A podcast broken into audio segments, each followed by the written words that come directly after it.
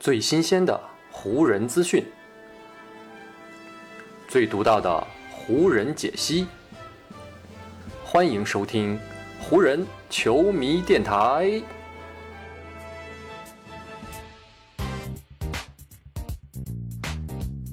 北京时间三月三十日，欢迎各位收听全新一期的湖人总湖人球迷电台。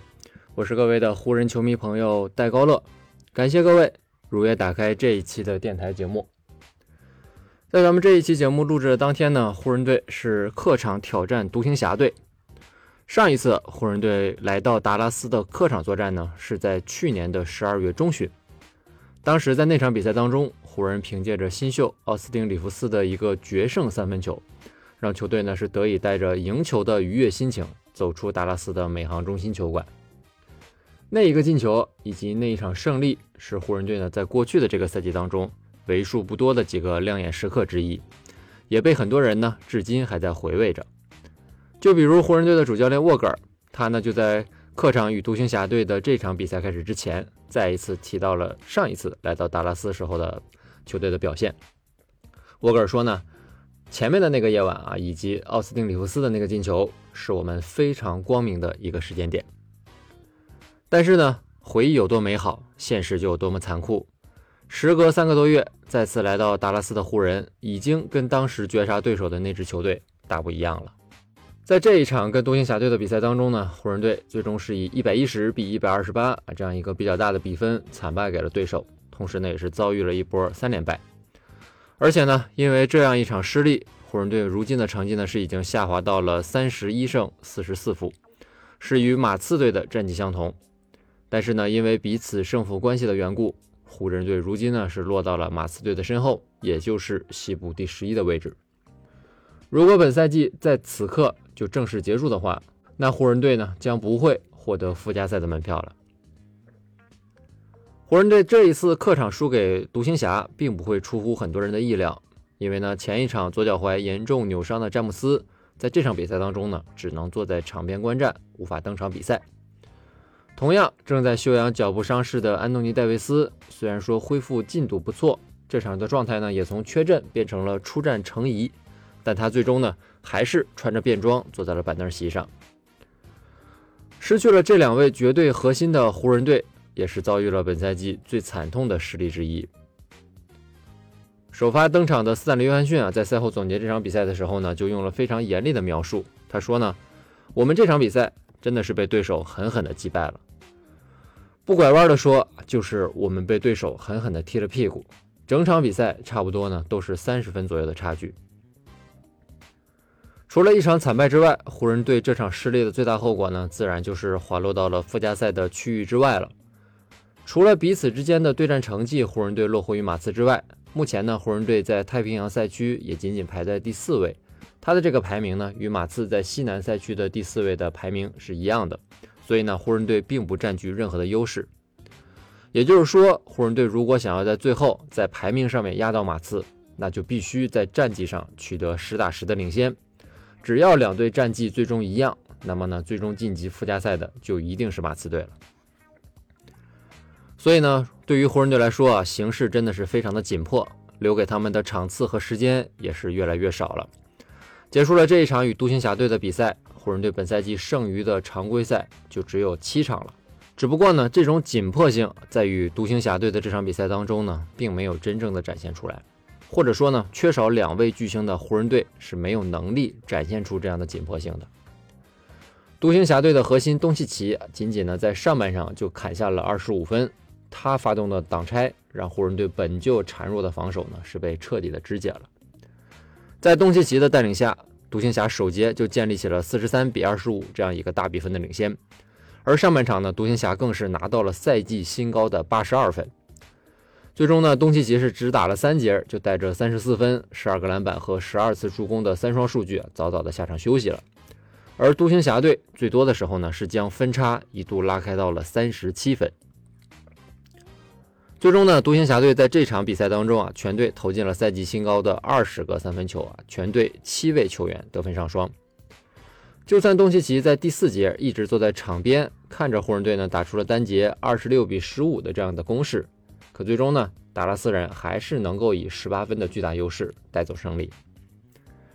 不管是场面还是最终的数据啊，湖人队完全跟这场比赛的对手达拉斯独行侠不在一个水平线上。赛后呢，在总结这场比赛的时候呢，湖人队的主教练沃格尔是这样说的：“不管从哪个角度来看，我们这场比赛打的都不够好。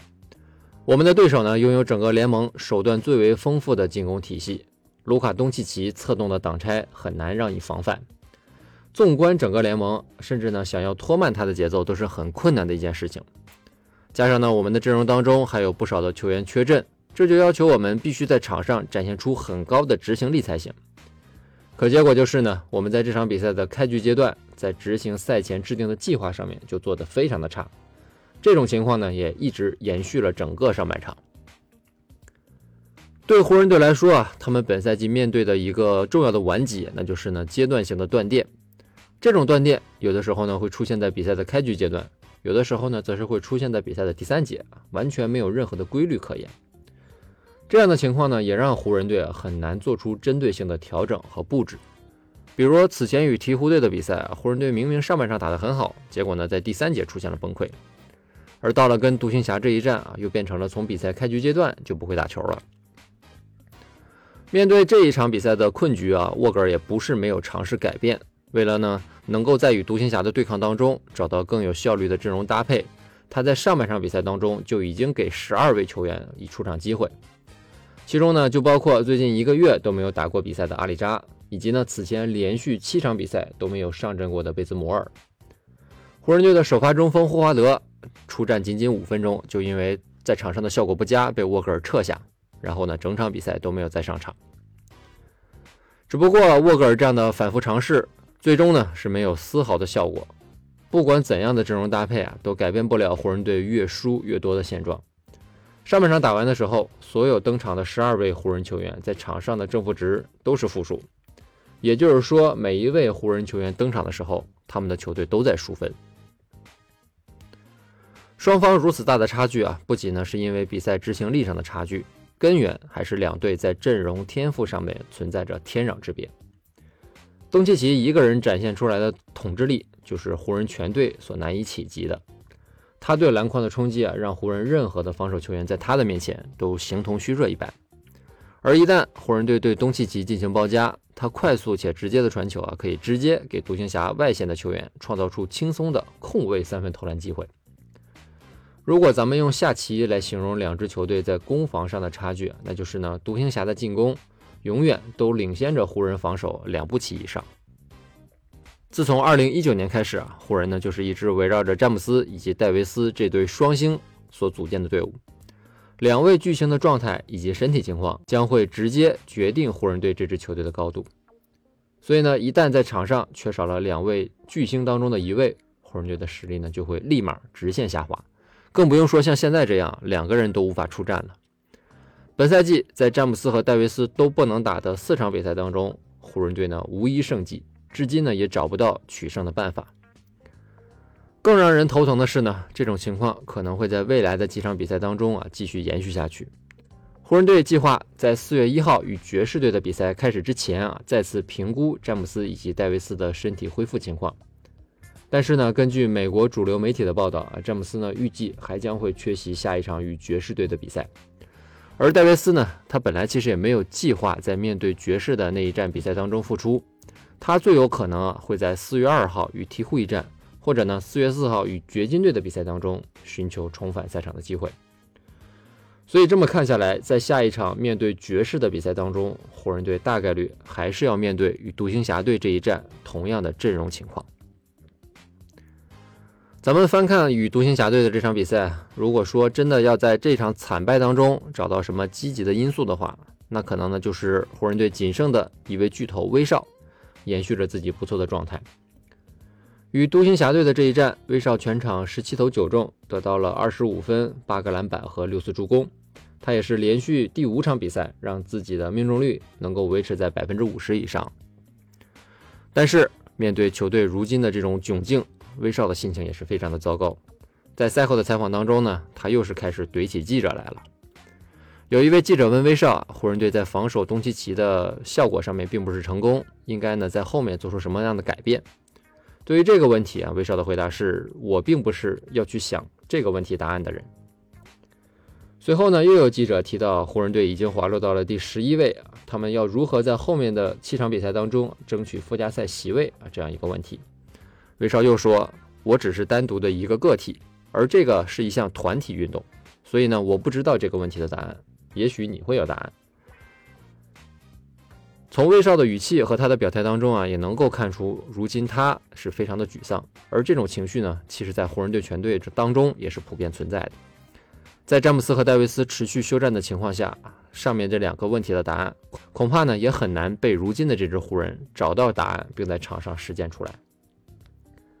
而如今排在湖人队前面的马刺呢，不仅状态比湖人更加出色，而且赛程也相对轻松。所有的一切都在让湖人啊朝着极端被动的情况当中是越陷越深了。好，以上呢就是本期节目的全部内容了。再次感谢各位朋友的收听啊，也谢谢你今天的时间。如果你觉得我的节目做得还不错，就请你关注和订阅我的这张专辑吧。另外呢，也希望各位能够把我的节目分享出去，让更多的人听到我们的湖人球迷电台，让更多的球迷朋友啊加入到咱们湖人球迷的大家庭当中。好，那就让我们下一场湖人队的比赛，下一期湖人球迷电台不见不散，拜拜喽。